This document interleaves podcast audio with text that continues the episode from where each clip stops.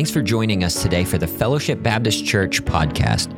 If you'd like to learn more about our ministry, visit fbcpanamacity.com. Now, here's today's message.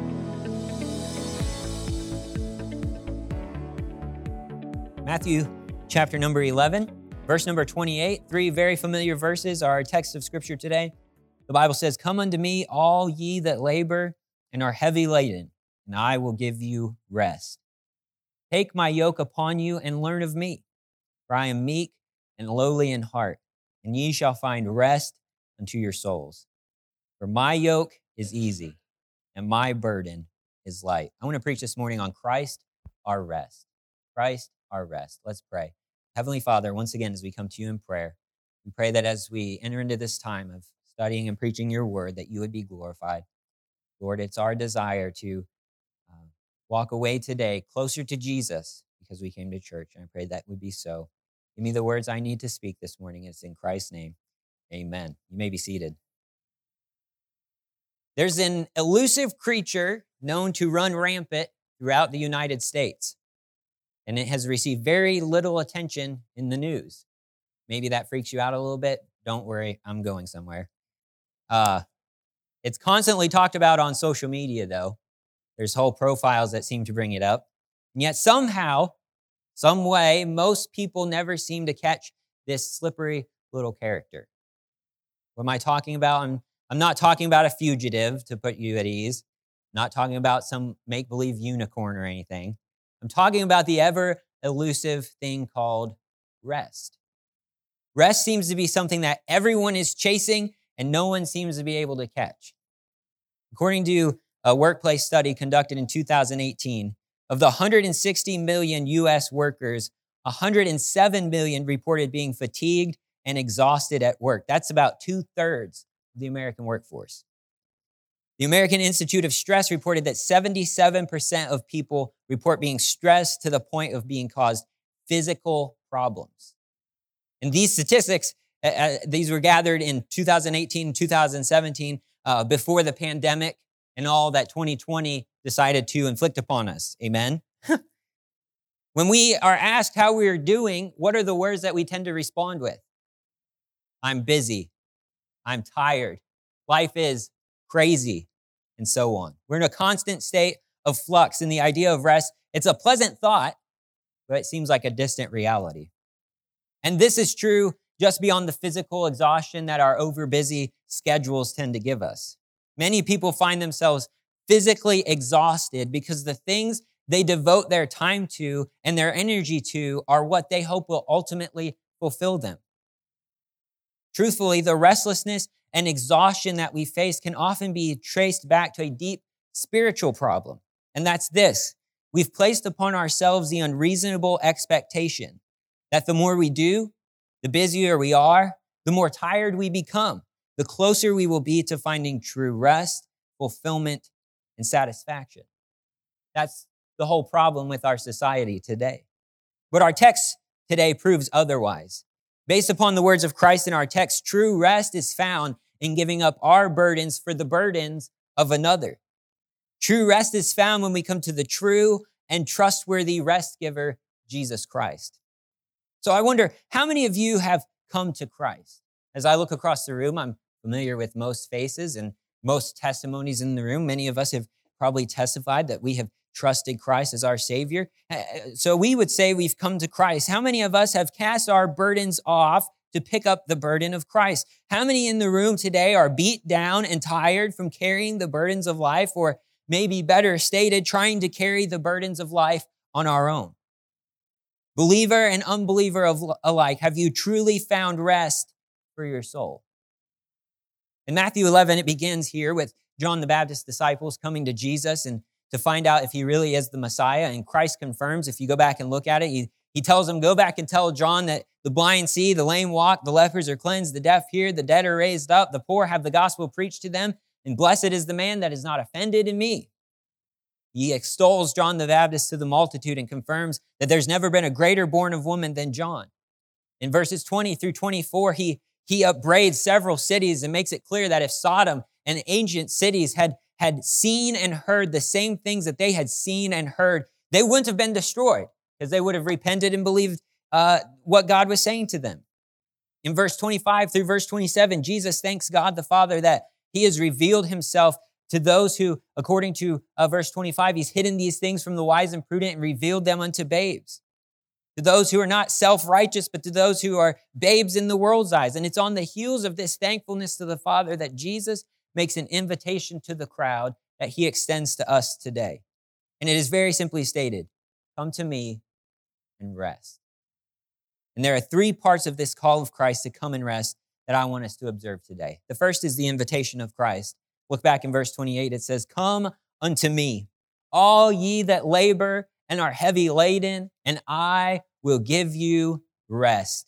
Those first three words of verse number 28 Come unto me. Come unto me. Come, come after. Come here. Hey, hither to me is another way of saying it. Come here to me, he says an invitation to come. But look at this subject here. It says, Come to who? Me. Come to me, he says. It may seem kind of silly to mention, but it's important to note that Christ's invitation is focused solely upon him. He doesn't invite people to come to an idea, to a job, to some sort of a, an agreement or a list of rules to follow. His invitation is an invitation to come to himself. In John chapter number 14, he did not tell his disciples that he was a possible way, a form of truth, and an alternate life. No, what did he say? He said, I am the way, the truth, and the life. And that is the iteration of Christ here. Come to me. Come unto me. He call, his call is to come to him, and he has a very specific invitee in mind. Continue reading. It says, All ye that labor and are heavy laden. Those that labor, these are those who grow weary or tired and exhausted from toil. It's the idea of being worn out from working, from laboring abundantly, the exhaustion that comes along with that. He calls those that are heavy laden. This is the idea of having a burden or load placed upon you that you are forced to bear. And the immediate audience, they hear Christ say this, and their mind probably would have run to the law and the heavy burden that theirs was to carry, to live up to, that, that the Pharisees even bound and put upon them. Jesus even condemns them in Matthew 23 says, For they bind heavy burdens and grievous to be borne and lay them on men's shoulders, but they themselves will not move them with one of their fingers. These people would have had burden upon burden upon burden placed upon their shoulders and been forced to carry them. And Jesus says, Hey, you that are laboring, you that are heavy laden, come to me. Come unto me. And his invitation to them is emphasized with a very comforting promise, isn't it? Come unto me, all ye that labor and are heavy laden, and what? I will give you rest. This is the rest of the soul. Christ is inviting his hearers and saying, Are you weary? Are you burdened down by sin? Are you carrying the heavy load of the law upon your shoulders? Come to me, and I'll give you rest. Real soul level rest. If you were to visit downtown, um, excuse me, midtown Manhattan and head to the Rockefeller Center, you'd be greeted by a large bronze statue just outside the front door of the building. Unveiled in 1937, Atlas. He stands as a 45 foot tall representation of the Greek mythology titan, doomed to bear the heavens upon his shoulders for all eternity. We've all seen the pictures, the man with looks like the world upon his back. And I think while Atlas is a mythical man, he's doomed to a mythical punishment. I think many people, even some in this very room, would describe their lives and existence in probably very similar terms. You feel doomed to bear the weight of this life upon your own shoulders. You feel the burden of religious duty pressing down upon you. You feel the restlessness that sin and religion puts upon your soul. You sense the load of sin slowly crushing you under its enormous weight. Maybe you sense the sin of uh, the, the, the weight and the heavy burden of, of putting on a facade and, and living up to a certain standard so people know, don't ever see the true inside you, the real you at your heart level. You, you feel this burden and day after day you labor and day after day you feel heavy laden and day after day the restlessness of it all makes you weary and, and exhausted. But friend, Christ has come. He is strong and he is kind. And your burden is no match for his great love, for his strength and forgiveness and rest. And he stands before you on the pathway of life and invites you to come to him. to lay aside your burden and toil and find rest. Because, friend, he bore the crushing weight of sin upon his own self on the cross. The Bible says that God the Father made him to be sin for us who knew no sin, that we might be made the righteousness of God in him.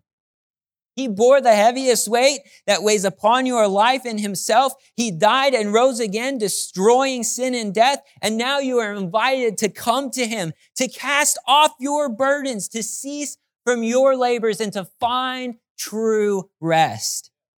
Brothers and sisters, I must warn us though, be careful because it's easy to fall back into a re- pattern of religious duty and spiritual activity that looks more like an effort of self-righteousness than a practice of Christ dependence and gospel drivenness. Friend, you couldn't get yourself into this thing called the Christian life. What's to say you can carry yourself through the Christian life? If Christ is your Savior, He has liberated you from the load and burden of sin and self righteousness and has clothed you in His righteousness. And because of him, you are in right standing before the Father, and there is nothing you can do to earn it and nothing you can do to change it. So rest in Christ. Rest in his finished work. Rest in his once and for all forgiveness and acceptance. Christ, our rest, invites us to come to him and find true rest. But then we see number two, our submission to Christ. Look in verse number 29. It says, Take my yoke upon you and learn of me for I am meek and lowly in heart, and ye shall find rest unto your souls. Now, verse number 28 is so comforting. Come unto me, all ye that labor and are heavy laden, and I will give you rest. Wow, that's such a, such a wonderful invitation. Come and find rest. And then verse 29, he says, Take my yoke upon you and learn of me. Wait, you just said come and find rest, and now you say bear burdens? That This is the paradox of Christ's rest. In responding to the invitation of Christ, we are coming to him, laying down the yoke that binds us, but submitting to his yoke and his burden, and in so doing, finding true rest. You see, Christ's rest is defined by two activities. First, he says, Take my yoke upon you. The yoke, that piece of wood fastened around the necks of two animals attached to the load that they have to pull. This is what is pictured here. It's submission to the work of Christ. It's being yoked up with Christ. And, and when you think about it, not to get ahead of myself too much, but they say that farmers, when they would yoke up animals, they wouldn't necessarily yoke up the two strong animals together or two weak animals together, but often a stronger animal and a weaker animal together so that the weaker animal could, could grow. And we're yoked up with Christ who his strength far surpasses our strength. And we go through this life in His yoke and carry His yoke with the comfort of knowing we're not left to pull on our own. He says, yoke up with me. Yoke up with me. Take my yoke upon you. He goes on and says, and learn of me. Not only are we called to submit to Christ's yoke, we're called to study Christ's person. Learn who Christ is. Know Christ's heart. But why? Why should we do it? Look at verse 29 at the very end and ye shall find what? Rest unto your souls. Now, this, here's the paradox. In submitting to Christ's yoke and education, we find rest for our souls. Now, oftentimes, especially in our society, we think of rest as inactivity, right? Rest is sitting outside on the porch after a long week of work and doing nothing, right? Rest is uh, watching TV at the end of the day. Not Fox News, that's not rest. That's, that's stress. Rest, TV at the end of the day. Rest is laying in bed, sleeping. Amen. But see, Christ's rest is not inactivity. As H.B. Charles put it, true rest is bondage to the duty for which you have been created. Charles goes on to say, is a tree really free when the wind uproots it and delivers it from the bondage to the soil? Is a fish truly free when the fisherman's hook yanks it from the water and delivers it from its bondage and slavery to the waters? Is a train truly free when it derails and is delivered from its bondage to the track and is free to go its own way? Absolutely not. He says, and no soul is free if it lives in rebellion against the God who created us. And I'd add to that, no soul is truly at rest until it is submitted to the yoke of Christ. And like I said earlier, this is the part of the message we don't really like.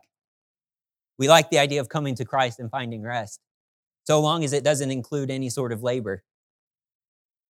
We shy away from the submission to Christ's yoke and the study of Christ's person because it sounds a lot like work. It sounds hard. It sounds challenging, partly because, as H.B. Charles illustrated it, we really like elevators. You see, when we respond to Christ's invitation to come to Him and find rest, what do we do? We rejoice. Well, I have entered into true rest. We're excited to follow Jesus, to enter into his rest. And we stand in the lobby of life and we've entered into this rest and we press the up button on the elevator because we like elevators. Elevators are nice because when you get on the elevator, you don't have to do anything. You just let the elevator happen to you. It doesn't require any special effort.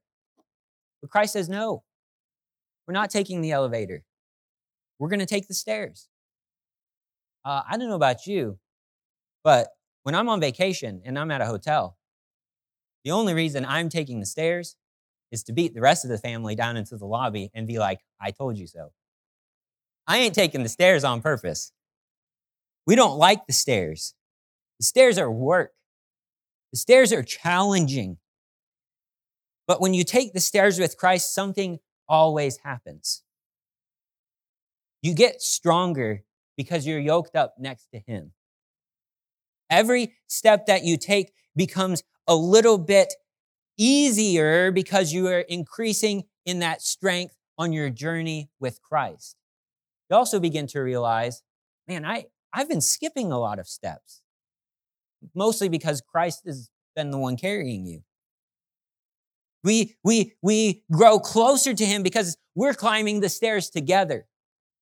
We're getting to know one another. A friend that can never happen if we don't submit ourselves to Christ. If we hesitate to take up his yoke and learn of him. So submit to his yoke. Take time to learn of him. What do you know more about Jesus today that you didn't know last week? How much closer to him are you today? Because you entered into the yoke with Christ and you began to move forward into what is true rest. Christ our rest, he invites us to come to him and find rest and submit ourselves to his burden. But finally, we see number three, the consolation of Christ. I love this so much. It says in verse 29, Take my yoke upon you and learn of me, for I am meek and lowly in heart, and ye shall find rest unto your souls. Verse 30, For my yoke is easy and my burden is light. Some comforting words from our Savior at the very end. He says his yoke is easy. That means kind or good or benevolent. It's the idea that the yoke of Christ that we're called to submit to is good. It is a gracious yoke. The yoke of sin, the yoke of the law is not good to us. It is uncomfortable. It is hard. It is merciless. It is a terrible yoke, but the yoke of Christ is good. It is comfortable. It's easy. It's gracious because it's a yoke that we bear together and truthfully that he bears the majority of the load. But don't forget, it's still a yoke. There's still work involved, but it's a yoke that fits right. It's a yoke that's easy to bear. But he finishes and says, My burden is light. His burden isn't heavy, it's bearable because we bear it with him. And like the yoke, yes, it's still a burden, but it's bearing the burden of Christ wherever he leads us. It's not hard to carry because we don't bear it alone. The load that you've been carrying, it will crush you. It will wreck and destroy you. But Christ's burden won't. It's a joy to bear his burden because it is borne with him. But as we conclude, I, I want to look back at verse 29. Look at what it says here in the middle of the verse. It says, For I am what? Meek and lowly in heart. It's here in the middle of this verse, this phrase gives us a glimpse into the heart of Christ. He says that he is meek, he is gentle, he is meek, he is mild. Christ is saying that at his very heart, he is gentle. Or maybe you've heard meekness described as power under control. That's who he is. He is gentle. Yes, He is the Lord of the universe, and He is just, and He is holy, and He is righteous, and we should stand in awe and in fear of Him, but He calls and He says to, him, to us, I am meek and lowly in heart. He's not overpowering, He's gentle. Listen to what the prophet Isaiah said. You can read it in Matthew chapter number 12. He said, He shall not strive nor cry, neither shall any man hear his voice in the streets. A bruised reed shall he not break, and smoking flax shall he not quench till he send forth judgment unto victory. A bruised reed, a, a, a, a fragile rod can easily be broken. A smoking flax or, or a, a, a barely burning wick can easily be put out, but not by Christ. He's gentle. He's meek. Goes on to say that he's lowly in heart. Lowly means humble in spirit, the very definition of Christ coming to the earth. But made himself of no reputation and took upon him the form of a servant and was made in the likeness of men. And being found in fashion as a man, he humbled himself and became obedient unto death, even the death of the cross. Christ's heart is humble in spirit. He is lowly. Why does that matter? Because you see, every single person in this room is carrying a burden. It may be the burden of sin, maybe the burden of self righteousness, maybe the burden of legalistic, performance based Christianity. All these and more bear down upon our souls. And we trudge every step of the journey of life with our backs breaking under the load. Our souls are crushed more and more each day. We long for true rest, but our burdens demand that we labor harder and harder. And now we are with Christ, and Christ speaks to us. But he doesn't offer a harsh word or even a rebuke. He isn't up in your face about the burden that you're carrying or the one that you keep going back to, picking up again and again. No, he's meek and lowly in heart. That means you can trust him. You can come to him and know that his heart is for you. You can trust him with your burdens. You can trust him to give you rest because he is meek and lowly. He's not going to crush you.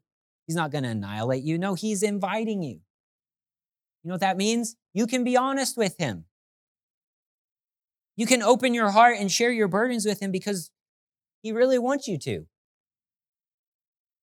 You can cast aside your burden for his and know that he won't put on you anything that he himself won't walk with you and carry for you. He is just, he is holy, he is the righteous, soon coming King of the ages. The friend, his heart toward you is meek and lowly. So bring your burdens, bring your anxieties, bring your cares, cast them on Christ and find true rest because Christ is our rest. Pick up his yoke and learn of Christ because it is there that you will find true rest. And trust that while you bear the burden of Christ, it's easy and it's light and it won't destroy you. You'll find that carrying the yoke and burden of Christ is the truest rest you will ever experience this side of eternity. But friend, there's only one thing left to do today come to Christ. Come to Jesus. Oh, I came to Jesus back in 19 whatever. Friend, no, no, no, no, no, no. Come to him. Come to him. Not because I'm telling you to, but because he wants you to. Dane Ortlund concludes his book, Gentle and Lowly, this way. He says, Go to him. All that means is open yourself up to him. Let him love you. The Christian life boils down to two steps. You ready? You're going to write this down? Two steps to the Christian life. Number one, go to Jesus. Number two, see number one.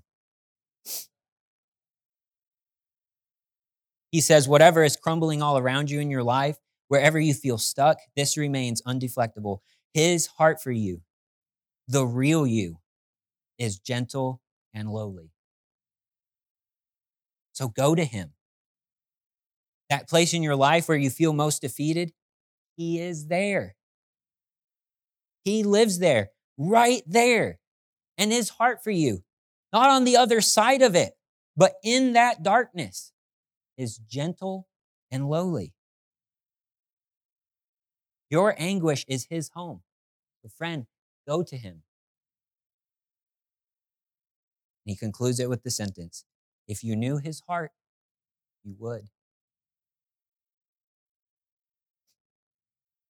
If you knew the heart of Christ, you would. So, friend, I, I don't know what you're carrying. I don't know what it is. Jesus is saying, Come. Come. Come to me. I, I love you. I care for you. My heart is for you. Would you just come? So, friend, I, I challenge you today come to Christ. He is our rest.